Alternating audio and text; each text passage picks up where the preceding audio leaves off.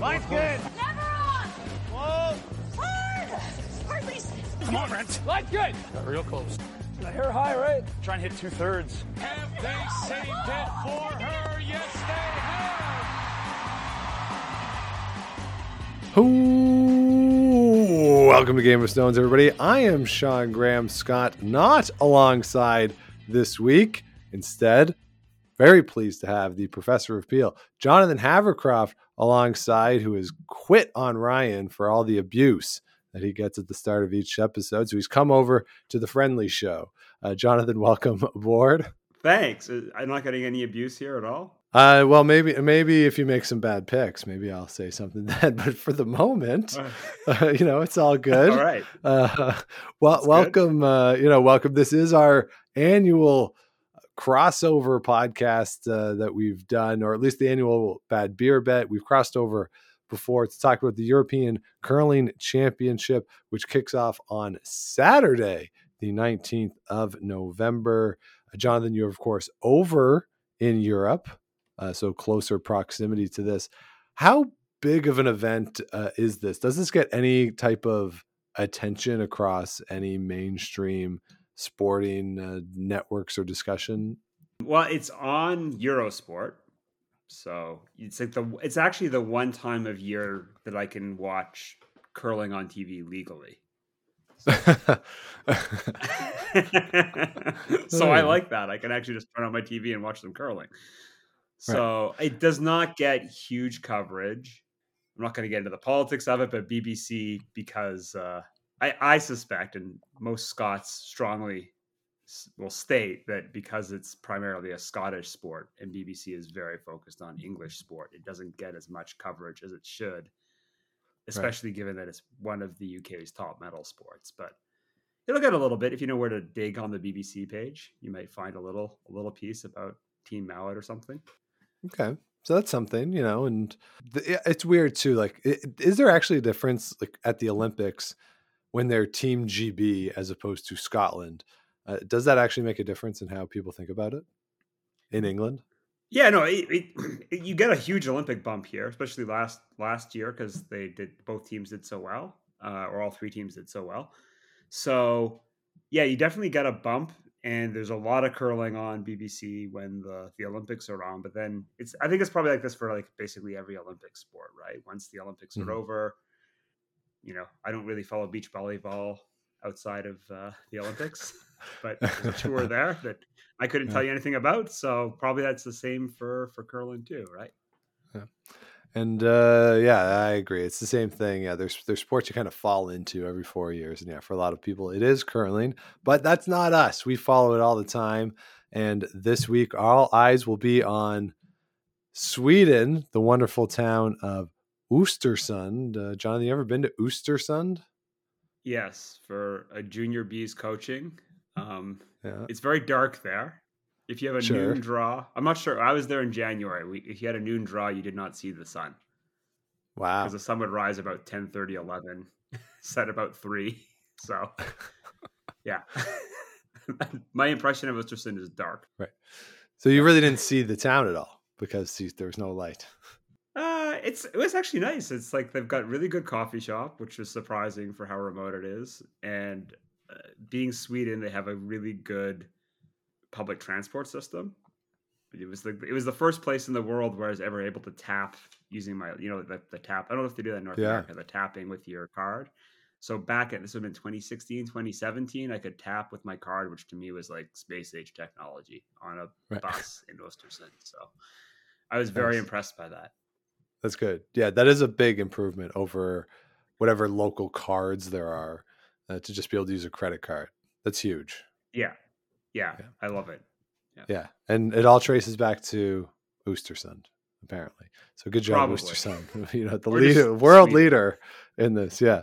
Uh, so uh, we'll go through the men's field. Uh, Rocks across the pond on their feed. Scott and Ryan are going to discuss the women's side of things. So we are going to discuss the men's side of things in part, Jonathan, because you were just in Prague and you played a bunch of the teams, uh, more so on the B side, but one A team that uh, you are familiar with a lot of these teams from being an opponent. Yeah, actually, so we played two A teams. We played Vez, who's the Spanish team, and Karagos, I hope that's the right pronunciation, the Turkish men's team. And then a few B teams. So we played the Lithu- uh, the sorry, the um, Estonian national team, the Hungarian national team, and was there one more national team? I can't remember. Anyway, uh, is the weekend was a blur. We played six games, uh, it, and it was pri- uh, most of the teams there were using it as a tune-up for Euros. So, Right. um, it was a pretty you know, 24 team field. And there were there were some other, other strong European teams that we won money. We qualified, yeah, which is always nice. And uh, Turkey sent us packing early on Sunday, so that's how it goes sometimes. But that's okay too. You get home, you know, you, you won money, you get home early. Uh, There's really it seems like a good weekend.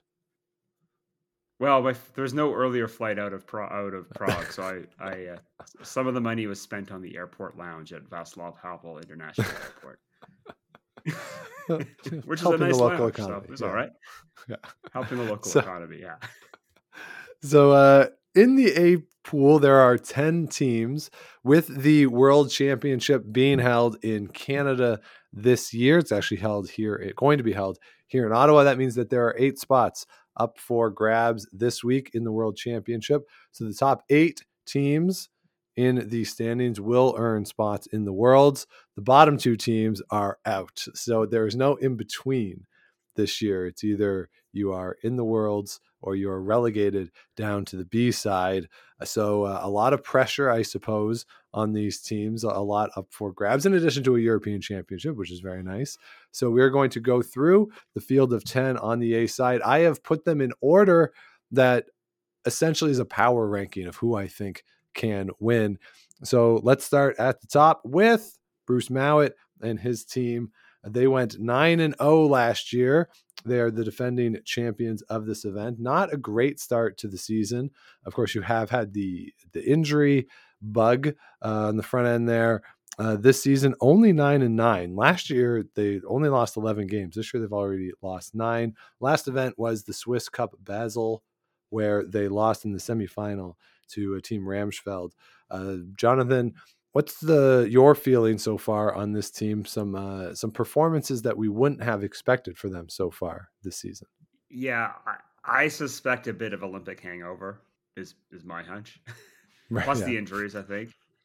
Uh, they but they just have seemed even like before the injuries, they had a pretty flat performance at the European Super Series, which is their home ice, I think, Mhm. if I recall correctly. And uh, home ice, they've been on the ice for six weeks at that point, or whatever, maybe uh, at least a month, and uh, even that kind of seemed a bit flat. So, you know, maybe maybe the Euros get it going for them because there's there's uh, there's there's funding attached to winning medals at these kinds of events too. So there's a bit of an incentive there. But yeah, I, I suspect it's mostly just Olympic hangover. Like you know, they've got to wait another four years for their big goal. I think the other big thing that team's gunning for is is a Worlds. 'cause They haven't won that yet, but Hmm.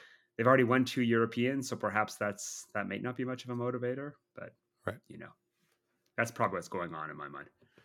Yeah, and you know, yeah, you have a good summer after a really good season last year. Uh, yeah, you come out with a bit of a slow start. That's okay. You look at the point differential for them, scoring seven a game, giving up six point eight a game. That's a lot more than you would expect them to give up, given how well they can hit. Uh, so obviously, that's going to be a point of emphasis for them this week if they want to have some success is to uh, improve on the defense. So uh, we'll have to see what happens with them and uh, whether or not the the sweeping uh, how, how that sort of goes with them and whether or not everyone's at full strength as we head into the week. Yeah, I, I'm actually genuinely curious about that because that's is Bobby Lammie now going to be back sweeping? I'm not sure. Right. And then, I mean, how long does it take for a hand to heal? Something else I'm not 100 percent certain about. Well, I mean, if you look at like baseball players, right? um, Usually in a wrist injury, they talk about like a few months before they feel fully comfortable hitting again, right? And with a hand, you, you it's a lot of pressure on your hands when you're sweeping, uh, especially the way those guys Yeah. do it. So yeah, it, it would be a, a lengthy process, I would think, to get back to full strength. Yeah, I, I imagine so. That that could be another factor too. So whereas you know me, if you know my hand hurts, it really doesn't make a difference when I sweep. Matter, you know. so uh, let's go on to another team that uh, has a major injury issue, but I still have them at number two in my power rankings. Uh, the defending silver medalist Niklas Edin, or at least Team Edin, they went seven and two last season. Their most recent event was in Penticton. They went uh, lost the semifinal to Matt Dunstone there, 39 and 6 on the season. But the big news for this team is that Niklas Edin, of course, is not playing. He underwent knee surgery following his injury, which he sustained during the warm up of the semifinals at the most recent Grand Slam. So Daniel Magnusson is going to step in on the roster. He is going to throw second stones. Oskar Eriksson is going to skip the team, and Rasmus Wranå is going to throw third but sweep. So that will be the lineup for them this week. Jonathan, is this? I, I mean, Oskar Eriksson was a skip before joining Niklas Edin. Is this like potentially a precursor to maybe the next quad of Swedish curling where Oskar Eriksson is going to go back to skip? Uh, that's a good question. I, I haven't really thought about that. I mean, I, I do think Niklas Edin's had a lot of major surgeries. Yeah. So you wonder, you do wonder if, especially the the load that, um, you know, some of these curlers who are just chucking rocks, you know, hundreds of rocks a day, if their bodies just start to break down. We saw something similar with Eve in her hip too, right? Pretty pretty young for that these kinds of injuries to pop up. Mm. So maybe I don't want to say that Niklas Edin's done, but it, I'm, a knee injury strikes me as a pretty long, probably a longer recovery than a hand for a curler, right? Yeah. Uh, so, but yeah, I think a, yeah, I think there's a. I think you said it last year. You thought Oskar Eriksson was the goat, not Niklas Edin, because he'd done so well in mixed doubles too and there's Yeah. a case for that. Uh, he's they clearly haven't missed a beat on tour, so unlike the Mouat team, they've they've you wouldn't even notice a difference in terms of performance. A, a bit of an advantage with the Swedish kind of setup where they have a national team is that it's not like in Canada where if you're pu- pulling in a sub, that player's got to learn new systems and everything else. Magnusson's been training with this team for years. He's often the alternate pretty familiar with the systems and they're pretty comfortable with each other. So I don't think it'll have that much of a negative impact on on Team Sweden. Yeah, I mean they've lost six games all year. Niklas Edin's been at the past few events, so they've they've been okay. I mean Oskar Eriksson skipped the semifinal and final at the Tour Challenge, and they won. Like he's really good. Yeah. He's he's really really good. Yeah, you know? exactly. Yeah. Uh, all right, let's move on then to Yannick Schwaller and the Swiss team. A new lineup here. Of course, Benoit Schwarz is throwing last with Yannick Schwaller skipping. Schwarz and Peter de Cruz were the team last year. They went four and five on the season so far. The team is 34 and 15. I have no idea how these teams are playing so many games. Uh, I, I'm hurting thinking about the number of games that they're playing. Uh, last event was a quarterfinal uh, loss to Steffen Walstad at the Swiss Cup. For me, the big stat for this team, they have a hammer efficiency of 45. Uh, 0.45. So, uh, very impressive uh, there. You'd like to see it maybe a hair higher uh, when they're playing some of the, the lesser ranked teams, but uh, this is a team that's going to score some points. But uh, I don't know, Jonathan, are, are you fully in on this new lineup? Yeah, I think so. I mean, I think so. They haven't. What's their? What was the result of the slams? It wasn't quite as as dominant, right? But um, No, no, they haven't. They haven't done great at the slams. Yeah, Yeah. So I, I think that's the like there's I, I still think there's a bit of a gap between Edin Mouat and then say Schwaller and Retornaz, right? That's Right. you know, so but with Mouat being a bit flat, maybe that creates a bit of an opportunity for one of these other two teams to kind of sneak into the the medal game. And then once you're in the final, anything could happen. So eh, I, I feel I feel really good about this team like throughout the quad. Like I think there are definite. You know, if you told me in four years' time or three and a half years' time they'd won the gold medal, that's that wouldn't be that surprising to me. But it's not like Edin or Mouat where it's like same lineup. We're gonna roll it back out and be fine. Right. Right. There's a little bit of a breaking in period too. yeah, that that's true. I, I don't. I'm not quite as high on them, and maybe it's because like for four years and or longer, we've kind of felt the same way about Peter de Cruz and Benoit Schwarz. Like, yeah, they're really good, but they never quite got over that hump. And is Yannick Schwaller and now Benoit Schwartz, is that partnership going to be able to get over the hump? I don't know. Uh, especially given how good the men's field is at the top. Like it seems like such a such a high bar for them to cross. And given that Benoit Schwarz and Peter Cruz didn't like, I'm just not convinced that Yannick Schwaller is so much better than Peter de Cruz that it's going to make that much of a difference. Yeah, maybe. Uh, maybe. I, I don't think the gap's that big, to be honest. I think you're talking, you know, I mean, at this level, it's big, but it's not that big, right? It's a couple of percentage points at each position for shooting and stuff. And right. They'll have the opportunity to experience. And I, I, actually really think, I think Benoit Schwarz is like ice in his veins when he throws. Like, I think it's, yeah. you know, he's still on the younger side, right? So yeah. he's the kind of guy who's going to mature into a really deadly skip, I think. All right. Uh, so you mentioned the defending bronze medalist. That's who I have next. Joel Retornaz, the Italian team, six and three last year, en route to that bronze medal. Last event was the Swiss Cup and quarterfinal loss there. They are 36 and 11 on the season. Uh, what's interesting for me on this team is their defensive prowess. They have a 0.59 force and a 0.34 steal. So when they don't have the hammer, uh, they're not really giving up much. Uh, it's, not really a huge disadvantage to them. So that is a huge benefit to them when playing teams that can score a lot of points. But uh, Jonathan, we talked a lot last year, and you guys did as well about the ascendancy of Italian curling. Uh, do they make a, a, bit of a statement here this week?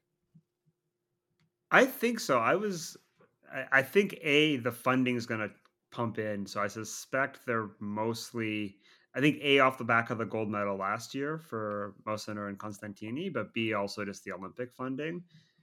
So I suspect this team um, is now probably fully funded and can just go curl full time, which wasn't the case before. So um, that's kind of a big advantage, and that's pro that's probably lets them close the gap, right? Like one reason that Mouat and uh, Edin are so dominant is they're fully funded, full time, full supported. So that takes a lot of pressure off. Whereas if you just go a little bit further down in the uh, in the A pool, there's a lot of uh, countries that have to kind of scrape just to kind of get their curling covered. So. Yeah, uh, definitely, and it's fun to see too, right? That gold medal seemingly out of nowhere, uh, the bronze medal last year at the Euros seemingly out of nowhere, and yeah, as as they get the resources leading into 2026, it'll be fun to see uh, where Italian curling goes. And I agree with you because when you look at the, especially the bottom half of the A pool, you would expect them to probably run the table or at least get four uh, of those wins against maybe the bottom five teams. So if you can go four and one there, scratch mm. out a couple against the top four, go two and two, maybe if you you know another six and three. Uh, again, as you said earlier, just get into the playoffs and then see what happens. I think they could beat Sweden or or Scotland this week. Like I, I, wouldn't expect them to run the table, but I wouldn't be surprised if they had, they pulled off an upset in either round robin or the playoffs against one of those teams either. I, I, agree. So uh, let's go move on to Steffen Walstad and the Norwegian team. Five and four last year. They were the other playoff team, or uh, finishing fourth place so far this season. Twenty-seven and ten. They won the Norway Cup One Elite in their last event. So far on the season, though, big stat for me, they're scoring almost eight points a game, 7.8 a game with a steal of 0.28. So they're playing aggressively, putting up a lot of points on the board, trying to put pressure on their opponents. But no big wins for Steffen Walstad in the past few years. Perhaps that changes this week. But uh, Jonathan, what do you think their outlook is? Um, so they beat Schwaller at the Swiss Basel Cup. So there you go. A close game, six five could have gone either way. They lost to Mouat six to four. So, and that that's probably that's probably tells you where they're at. Like they can they mm-hmm. can beat the top teams in this pool, but aren't kind of a lock for it. If that makes sense. Yep. I so I, would say they're. I got what are they? They're just outside the top ten right now. Probably like eleventh or twelfth. Probably yeah. That'd be my guess. I, yeah, I'd, right. I'd put them in the ten to twenty range. Yeah. Yeah, so that's that's probably where they are. I, in my mind, it's kind of a clear top four, then Norway, and then a bunch of teams in the middle, and then the two teams that came up from the B. So I'd probably say slightly ahead of Germany, but uh, still a pretty strong team and certainly capable of making the playoffs. Well, that's interesting because I don't have Germany next uh, at all in this. Oh, they're, they're going to be sort of next, next after that, uh, but they're not next. Ah. I have Mikkel Krause next uh, on my list. Oh, uh, interesting. Yeah, four and five last year to finish fifth. Uh, they were even though they were four and five, they were outscored by thirteen. So won the Yeah. close games, got blown out in a few. Uh, but I don't know. I mean, you guys are friends with Mads, so what kind of intel do you have on them so far this year? Oh, all right. Here's my. All right. This is the gossip I picked up from them. is that because they played in the Olympics? So in the Olympics, you got a swag bag, Okay. and apparently Airbnb was a major Olympic sponsor, so they got like a massive Airbnb credit, and that's that's been their biggest sponsor is this Airbnb credit. they can just go anywhere from they curl, and their accommodations paid for. So when I was talking about like, there's a big divide, like the the Danish teams not super well funded, so even just getting the Olympics, I think helped them get a little bit more funding, but you can see a huge difference if you're like, I don't think um, some of the other teams. I, I can't see Niklas Edin being excited about that. I think he's probably other other Right. expenses are covered in a different way, right? Whereas for a team like Denmark, that thing is actually massive. That like, great, we've got multiple seasons of accommodation covered. So, Right. And I think that so- actually does kind of play into some of the differences at this level, right? Is is can you devote, devote full time? Is your country able to get higher, like top quality coaching? Can you train at a facility with fantastic ice? Like all of those things actually, I think, matter and often make the difference between being like top 10 in the world and, you know, being 20 to 50. Wait, so every Olympian got a giant Airbnb credit? I, I didn't they didn't quite they they were just mentioning in passing so you're like are you staying at the hotel I'm like no and then they said this is why and then I was like oh I want that I should try to go to the Olympics I don't know That's uh that's pretty cool. but- like uh, come on, that's that's that's pretty spectacular. Like even even like Gushue. So if Gushue got that, like that's still money that they don't have to spend out of their own pocket. Like that's that's not bad. Also, there's Yeah, like ten I- Olympians. Like that's a, a crazy amount of money. yeah I think there's I don't quite understand how it all but yeah, apparently there is like a lot of just crazy swag you get when you go to the Olympics right just, apparently it's just like you know these shoes this watch this whatever right so um because I, I think that kind of goes with being a different kind of sponsor or something so they were just i'm not sure if they got it as the olympics or through olympic sponsoring i'm not quite clear how but they said it was part of their olympic thing so Nice. All right. anyway well, was a bit uh, of funny gossip. So yeah. uh like yeah. Yeah so anyway. But it was also like it's funny that that like this is a, this is an olympic you know athletes and like you know what i'm saying? Like to me it was kind of striking that that's you know that's kind of a big thing for them. Whereas if you were you know lebron james i don't think cares about a 10000 pound or whatever whatever how many dollar credit it is from uh airbnb or whatever right that's- yeah, it was, good. kind, I it was kind of both like i was both jealous and like charmed by the story Right. Yeah. I, yeah. Good. Good for them, and you know, I guess good for Yeah. Danish curling too. Uh, it sort of help, Yeah. helps them a little bit, you know. Yeah. So, uh, so that's a, a great story there. Uh, now you mentioned the Germans earlier, so let's talk about Sixten Totzek and his team. They went three and six last year, eighth place, did qualify for the World Championship. You do have a new team this year where Dominik Greindl is the only returning player on the team from last year in the lead position. He has Klaudius Harsch playing third, Magnus Sutor playing second. I assume that's the brother of Joshua Sutor, who is not on the team anymore, but is here as the alternate. Uh, so uh, in their last event, two and three missed the playoffs at that Swiss Cup. I don't know, uh, Jonathan. Does Sixten Totzek? Uh, he's been around a while now. Is like someone who people think is like up and comer is going to make a, a jump does he do it now? Is is this the time for Sixten Totzek in Germany? Uh, I think so. Um, it's uh, it ba- basically they've been, so they're a similar situation. I mean, I know Klaudius Harsch, who's been on our episode before. and We had a good good chat. Um, and similar kind of thing. This is a team that's put together by the German Federation. They have a bit more funding, so they've got a slightly different model in Germany, where if you're an Olympian or Olympic potential, you join the army because everyone's got to do compulsory military service. So you stay in the army, you do a bit of military training for about a month a year, and then the rest of the time, the German army pays you to train in your sport. So they're basically able to dedicate full time and have had enough money to play.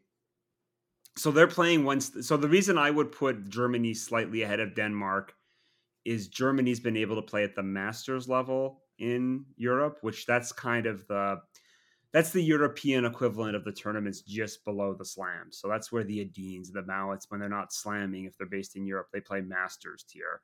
Denmark's been playing the level that my team plays, which is like challenger tier. Like we play what are called 100 or 300 level events, right? So that's and they've they've posted decentish results at those events, you know. So like I don't think they're ready yet to go into that top four, but I, you know they, they've clearly got a plan to be in Italy at the end of the quad. That's kind of their their goal. Um, so I, I, for that reason, I kind of put them slightly ahead of Denmark. And again, it's it's probably mostly just kind of. It sounds like Germany has slightly better funding than Denmark at the moment. So it's basically it. Although they're both good teams, like Krause, Tuna's a good lineup there. Hmm. You know, Klaudius Harsch is just on the he's the, the alternate on the the uh, German junior team. So right. Had a good, yeah, good he looks like the, the yeah. picture. Claudio Harsch. they, they have a picture of him uh, on the World Curling Mhm. website. He he looks like a guy who's like who who would be the I don't know like if you were doing like a German youth profile in a magazine, you're like, oh, Claudio Hart, he's going to be the picture on the front of it. Um, that, that's what Yeah. he looks like to me, you know. But yeah, and he just won the bronze medal in the the mixed doubles, right? And he's still he was like this. He just left junior eligibility this year, so that's a really, um, I think a really young up and coming team in Europe. So definitely, definitely watch out for them. All right, uh, let's then move on to Lucas Klima and the Czech Republic team. They went four and five last year, seventh place, got them into the World Championship. Uh, so far this season, nine and eight. They went two and three at the Swiss Cup, missing the playoffs. There, tons of points in their games. Uh, they're averaging 7.34, giving up 7.01 uh, against. So 14 points a game. You're getting your money's worth uh, if you watch a Lucas Klima game in terms of points at least. Uh, I had a chance to talk with him a few times at the World Championship last year in Vegas, and uh, Saville as well, who was there coaching them. They're optimistic. right? Even when they got crushed in a couple games, they came off the ice and were optimistic. Uh, we're, we're taking each game as a learning opportunity, uh, trying to get better, more arena ice, uh, with a, a long term goal of 2026, as a lot of these teams have. But I, I don't know what the feasibility of it is, but certainly I think if for whatever reason they don't qualify for a world championship this week, that will be a huge disappointment. I think they'll qualify for World Championship. I doesn't Ken Palm has them surprisingly high. I think. Let me see. He is about at 36th in his rankings, um, whereas he has Denmark 64, and I'm confusing Germany and Belgium, and Totzek at 47. So, of the three that I would have put all in a, a chunk, Ken Palm's rating says Klima's the strongest of the three you know, I, I, these are s- small sample sizes. In theory, the Bradley Terry method is supposed to kind of cut through that a bit, but I, I think they're.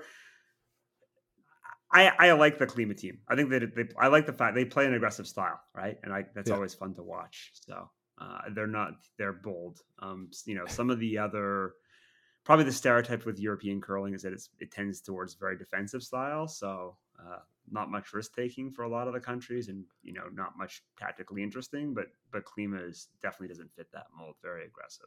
Yeah, uh, absolutely. There was a couple times last year in games that I was watching with the Worlds where I was like, maybe you should bail now, Lucas. Like, yeah, peel would be helpful here. And uh, no, uh, let's throw another freeze or whatever. Like he was uh, fully, uh, fully in on, on playing an aggressive style, which is great from an entertainment perspective.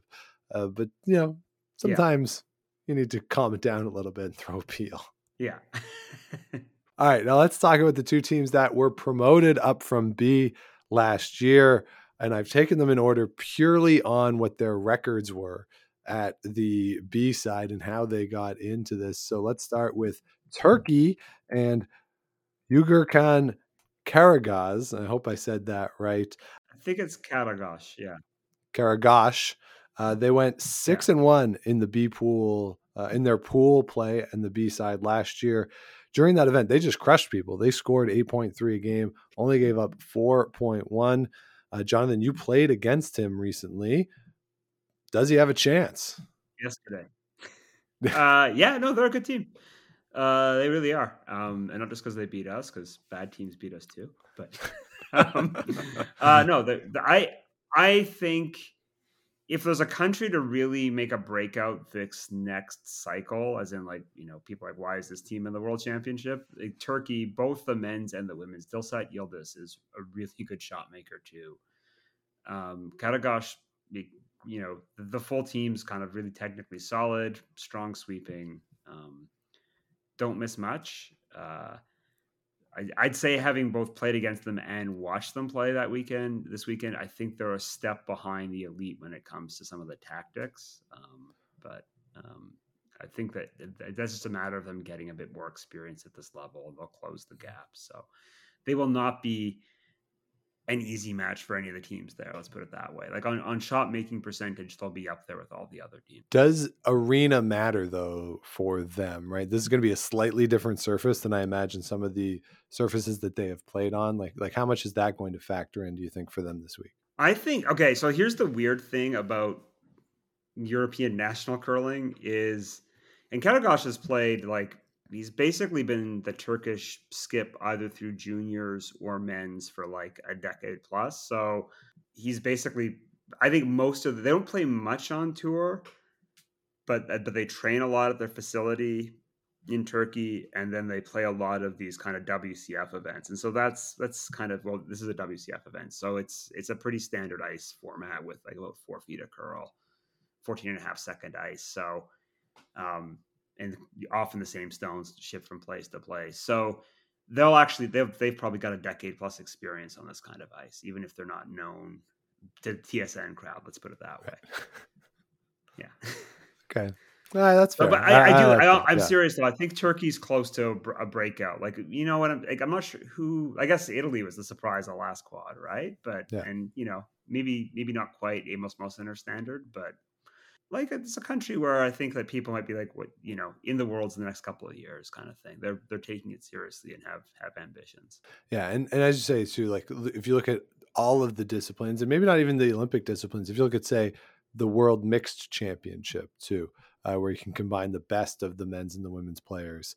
All right, the, that that that's a place where they can make some hay. They've they've had some success in the mixed doubles as well. So uh, it's it's that finding the full lineup of four on both the men's and the women's side. And we saw Yildiz last year at the Worlds, where she was great, but she was trying to bail out so many times uh, where the team was in bad shape at the end of ends. Uh, so it's really just getting the entirety yeah. of the lineup set in the four person game. Yeah, yeah, I actually think they are pretty strong front to back um, on the shot making. And uh, yeah, we'll certainly find out this week. And then the final team, Sergio Vez and the Spanish side.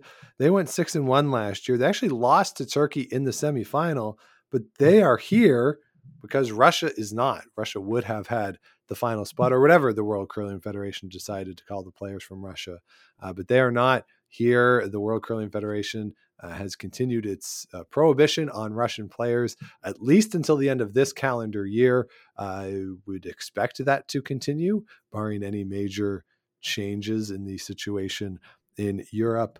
Uh, so we get the Spanish side here. If you're not familiar with Sergio Vez, he does have some success. Won a silver medal at the 2018 World Mixed Championships as a skip bronze medal in the 2014 mixed doubles world championship. So there's a bit of a pedigree to Sergio Vez. He's played in this event for a while. He's won the C division before. He obviously was in the B last year. Jonathan, can he win a game in the A pool? Yeah, they can win a game. I mean, Sergio's a very good shooter. Uh, I think the the depth on the team's probably a bit thin for the A level.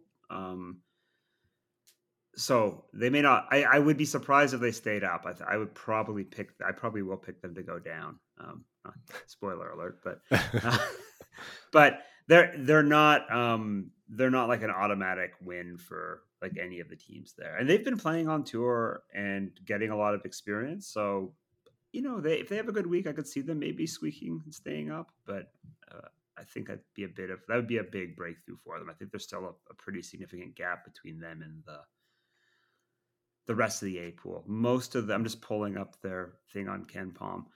like they don't they've played a few A pool teams this year and don't have any wins against them. So uh, their wins have all been against B pool teams. So it'll be uh, yeah, it'll be tough sledding for them, but cool to see Spain here, right? I mean, obviously, you'd rather there not be a war uh, taking place, but it is cool that uh, that Spain is is here and uh, in the A pool get uh, some exposure against some high level teams. So uh, so good for Sergio Vez and his team to uh, to be in the A. Yeah. All right. Uh, well, Jonathan. Uh, so those are the ten teams in the A. As I said, eight are going to the World Championship. Two are going down. The bad beer bet returns. I think we've only won it once, and however many times we've done this. So uh, hopefully we can win again. I'm not sure if the Pan Continental Championship counts to this. I thought it did, but who knows? I will now advocate that it doesn't because uh, my mom's picks weren't the greatest. So uh, let's. Uh, I didn't even make uh, picks, did I? oh, great! Then it doesn't count. Then it's out. Yeah, then it's out. Uh, so uh so we'll do playoff teams. We'll start with A. We'll we'll get we'll move on to B in a second. But let's do A first. Uh I'll have you can go first on the A. I'll go first on the B potentially, so that we're not sort of just copying each other. Uh, but who are your four playoff teams in the A pool? Four in the A. Uh, oh, all right. I will go Eriksson for sure. So Sweden, Italy definitely in Switzerland. I'm gonna go. I'm gonna go out on a limb and pick Walstad to pipe Mouat. So that's my Okay. my upset. All right. I like that. Uh, I am going to go with this, the three S teams of Scotland, Sweden, Switzerland, uh, and then I will also take an off the board potential pick. Uh, and I'll, I'll go with Germany. You kind of talked me into Germany uh, and Sixten Totzek. So right. uh, I'll, I'll sort of go there. Uh, and I'll, I'll go first on who goes down here uh, because I think it's relatively simple. I don't expect anything crazy to happen. So I'm going to go with Turkey and Spain to go straight down. All right. I'm gonna go.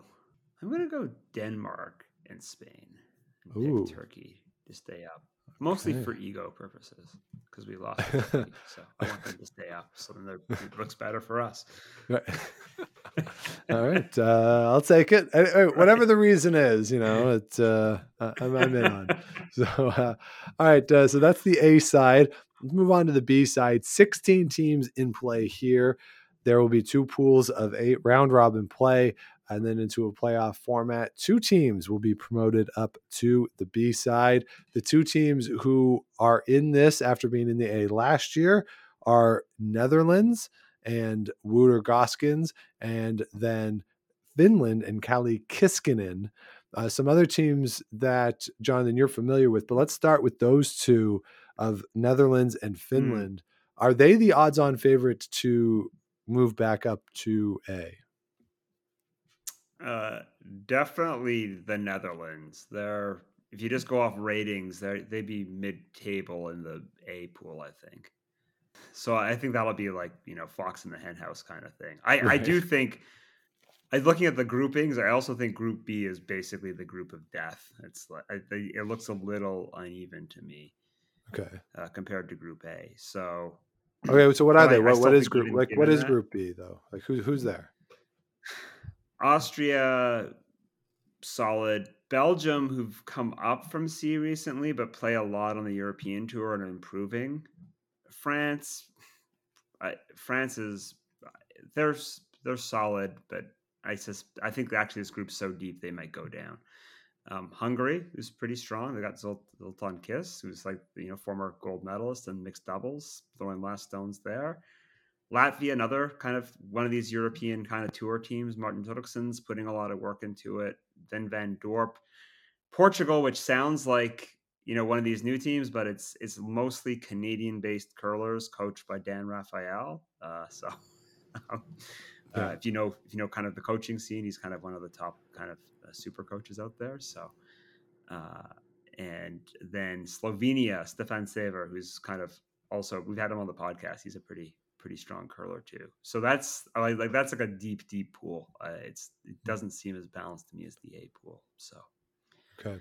anyway, All right. Uh, so yes, then on the A side, that leaves teams like uh, then what England, Estonia, Ireland, uh, Ukraine, Wales. Yeah, that does seem. Oh, you're right. That does seem kind of imbalanced there. Yeah. those uh, other countries. So you you've played a bunch of these teams. Uh, is there anyone that okay? Let let's put it out there. You're rooting for England uh, to get promoted. Yeah. You want them to be promoted so that you can win the English championships, and then next year you're playing in the A pool, right? So let's just establish that Yeah. uh, off the top that you're fully yeah, biased biases yeah that you want that you want you want the team you want uh, andrew and his team andrew woolston and the team to have a great week this week and then show up at the english national championships like hungover or something from having a great week that they, they Yeah. just don't recover from Oh, it uh, so that, that you can get that uh, but what, Yeah. what what do you think their chances are anyone else who, you- who you're familiar with um, you know, you know what is your expectation for the b pool Okay, so I think I think Netherlands is significantly stronger. I I think that also oddly because Russia and Belarus were struck like taken off and Spain went up, that also kind of cleared out another thing. So I think actually it's it's Gösgens' team for sure going back up. And then I think there's a lot of teams fairly equal. I think you're right, Finland's probably a little bit favored but the if I'm in Group A, right? If I'm if I'm Woolston or a team, a similar team, I think it's like have a good week, make the playoffs, and then just win the the, the two games you have to win to get to the A pool, right? That's Yeah. the plan. Um, the Group B is definitely Group of Death because, like, I think I, I think it'd be tough. You know, uh, yeah, there's about five teams there that I could see grabbing the other two spots besides Van Dorp pretty easily. A side, it's I think actually I think I could see England making playoffs. I think there then it gets a bit touch and go. I think because then they they're, they're playing a crossover against Netherlands, which would be tough. Um, probably Finland's the top in Group A. Um, the, as we call them, the home nation. So Ireland, Wales, and England are all I'd say pretty even standard. And they all they play each Okay. other a lot in kind of UK based bonspiel. So I could see any of those three kind of sneaking in. Estonia is if I'm picking like a team that they do like sneaky good, the two sneaky good teams would be Estonia, I think, who've been touring a lot, getting decent results, and they've brought in Derek Brown, former US, so they got a gold medalist coach there, former US national high performance coach, is working with them. That's you know, got a top level coach like that and take it seriously, you'll you'll make some progress. So uh, they could kind of have a good week, and I think Belgium and the B pool is probably a team that other people who aren't kind of following European B group curling as closely as me might not think of, but I think they're, they're kind of building towards something definitely. All right. Uh, well, you you've spoiled one of your picks with the Netherlands. I also will have the Netherlands going ahead. I'm going to pick Hungary as my second team uh, with Kiss, and Oh. as you say, had some success uh, at other disciplines. So I'm going to go with them as my second team to get the spot. But who do you have as the final participant in next year's Euros? I'm going to go Estonia. I'll pick Estonia. And I think it's it's mostly because of the pool group because I can see them making playoffs, and I think they're good enough to pull off those two wins you need to. So Okay. Uh, and uh, who goes down from the B? Oh, God, that's painful. I, I feel okay. I feel really bad saying. Okay, I think if I'm being honest, I might get well. All right, the two that, if I'm being 100 percent honest, is probably Ukraine, which is painful because I think they're doing a lot of stuff, and obviously the story is quite sad. But I just don't think they're quite at this level yet. And then actually Stefan Sever, who I think I like a lot. I think he's actually a good friend of mine. He gives a lot of effort. I, I think he's just drawn the group of death here, and that's like that's it's a tough, tough pool he's in. Okay, so, so that's my uh, two for relegation, unfortunately. Uh, yeah, so Ukraine and Slovenia. I'm going to agree on Ukraine. Uh, yeah, great story. Uh, you guys have talked about it on your show uh, before the situation with uh, Ukrainian curling. Go check out that episode. But yeah, it's going to be tough sledding for them. And I'm going to go with Wales as the other team that gets uh, relegated for really no other reason other than uh, my friend Emily studied in Wales. And um yeah. Didn't like it. I don't know. I've, my, I've my heard question things. is, I've- why is it called Wales if there's a dragon on the flag? That's my perpetual question. Should it be called dragons? it should, really should. Question. I don't. yeah. I don't get it. Right. so uh, so there it is our, our picks on the a and b side these will be combined of course with what scott and ryan come up with on the women's side for the bad beer bet uh, total points uh, so it's one point for each thing you got correct bonus point if you got the winner correct which means we actually have to make our winner picks uh, to get that bonus point we forgot to do that Oh yeah. who wins uh, jonathan who who's your european champion for 2022 I'm gonna go Retornaz. all right. So you're going with the Italians. I'm going with uh, Sweden. Like, uh, again, Oskar smart. really, really good. So uh, I'll go with them to win. And uh, with those two picks, then I guess uh, congratulations, Yannick Schwaller, on your 2022 European uh, Championship victory. Uh, we we have established that there's no beer Ryan won't drink. So do you like if we lose this year? Uh, I'm kind of feeling like this law of averages means we're going to lose. So, what beer are you going to punish Ryan with? So it, it's it's interesting, right? Yeah, it's hard to get something bad for Ryan, but he has talked about how he's not big on the really hoppy stuff. So I, I think Yeah. we'll have to go with something that, like that Scott and I probably might like, and do like a triple IPA or something, or even like a quad IPA that will will really be hoppy and get him. Plus, you know, as a you know, father of two young children, he probably doesn't get a lot of sleep. So like even like two sips of it would might be dangerous. Uh, you know, you'd have to have it late at night and just put him right to bed almost. Yeah, all right, that's good. I think that's the right call. Like a bad hoppy IPA sour or something something. Yeah, and then you know I, I was in uh, England a little bit. Uh, I had COVID while I was there. I followed all the public public health Oh, no. protocols uh, in the spring, which were no public health protocols, but I, I did more than that. Um, but because I was basically not able to do anything, I tried some English beers, uh, some of which I did not care for. So I feel like I can actually uh, find a, a bad English beer based on that experience uh, for you, Jonathan. What, what what did you try that you didn't like? I'd have to look it up on Untappd. There's a lot of like uh, house brandy stuff. The other thing, uh, too, that I I just I maybe it's just me. I don't like that so many English beers in English pubs are nitro pours. I just really don't like nitro pours like at all. That's the style here, though. Yeah, maybe that's why I didn't like any of the beers I tried because so many of them were nitro. Yeah, I'm trying to think. Like, what what do you have? Like, do you have cask ale or not? Are you a cask ale guy or not really? No, I don't like those. No, Like the room temperature bitter? no, no. no, can't do it. No. No. I mean, I think I think that actually British American style IPAs are not that good. And it's a weird thing 'cause it's Americans trying to do a British style beer but make it cold and American and it's being brought back here Right. and it's not that good. And I had a friend who's a brewer who explained it to me about water, something about we have like very hard water. Apparently that's bad for IPAs, but good for bitters. Oh, So, interesting. anyway. All right. Yeah. But yeah, so if you're not a bitters guy, yeah, I, I I don't think anything that's there's a couple of brands that have kind of got it, but I that I'll drink, but it, it's whenever I'm back in North America, I much prefer a hoppy North American IPA for sure. Yeah, me too. And uh, and again, like cold is nice. I'm a fan of that. Um, and yeah. Yeah. not a nitro pour.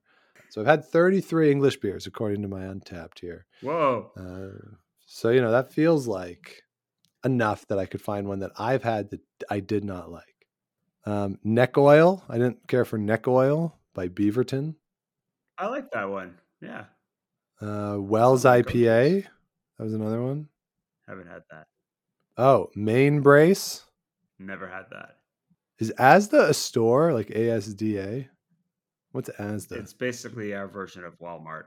Yeah. okay, so it's their house brand beer. So the then. as the house beer, the Yeah. house beer. All right. Yeah, that would that would probably not be that good. So there you go. Yeah. We'll find we'll find something. Yeah, Hopefully we right. win. Uh, the, because the problem is if we lose again, there's like no bad beers in Ottawa that we have accessible to us that we haven't had had to drink so far. Like we're like out of bad beers because we've lost so much. Well, we've lost so much. Isn't there's got to be like is Wildcat still in existence or or not? Oh, I have no idea. Remember this beer? No. That was like when I was an undergrad, so that's back. Wildcat was the cheapest. I think it was. I think it was. You could only get it in an eighteen pack of cans, and it was the cheapest thing you get. The local depanneur. So it was like Okay. you know, when you're eighteen and poor, Right. that's what you drink. Yeah. But it's not a good Um, beer. Right. Well, it's on. It's on Untappd here. Wildcat. It's got Another 2.7. another old timey Canadian classic, Lucky Lager. Is that still going? I've yes. I've Lucky I've Lager, heard of Lucky on? Lager. Yeah. Yeah. I would assume that you could find that. Yeah. That was they had that at my curling club. It was the worst beer at my curling club. Yikes. Well, Jonathan, this has been All a lot of fun. Thank you so much for joining us. Uh, if you have not yet, do subscribe to Rocks Across the Pond, wherever it is you get your podcasts. Give them all the likes, the ratings, the comments. We ask you to do the same for us as well. You can visit us at gameofstonespod.com, all of our past episodes, plus link to the merch, proceeds to the Sandra Schmirler Foundation and Food Banks Canada. We, of course, match all those. You can follow along everything we got going on at Game of Stones Pod on Twitter, assuming Twitter still exists by the time you listen to this, uh, and Instagram. Game of Stones Podcast on Facebook. You can reach out, Game of Stones Podcast at gmail.com. Jonathan, for you guys, uh, anything else you guys want to promo, direct people over to Rocks Across the Pond? Uh, anything else you got going on? At Curling Podcast on Twitter. Very exciting. Yeah, you got the best handle of all the shows. No one thought to take Curling Podcast except for Ryan, who's who's Smart. way too on Twitter. So yeah. yeah, it's smart. And uh, I should say too, uh, you had a book come out uh, recently, and now you slagged it off on your show. Is like no one's ever going to read it, but someone's going to read it, and that's fun. A book, congratulations. Have you gotten any royalty checks so far? I have well, I got my last okay. All right. A, I got my my lat, latest royalty statement for the last quarter for my book from 10 years ago. 53 cents was my royalties. Nice. the last quarter. So it's like one person somewhere in the world bought my book, 11 year old book, and I'm thankful to whoever that person is. So thank you. Uh, the new book's not out yet. Uh, I just got an email today that it's in production. So hopefully you it won't be it won't be ready for Christmas 2022. I know everyone's disappointed, but Yeah. hopefully hopefully early 2023. Yeah. Very nice. Very exciting. And uh, yeah, I mean, a book, it's still a big deal. I mean, it's a lot of work and you put it all in. Like, that's a lot of, that's a lot of work. So, congratulations. Thanks. It is a lot of work, and by the end of writing a book, you hate the book. I don't know if you you've, you've published a couple of books, right? Do you feel that way too at the end of the process, or Um, or no? the, well, it, it sort of varies. Like, for me, I hate, there were parts of the process that I hated.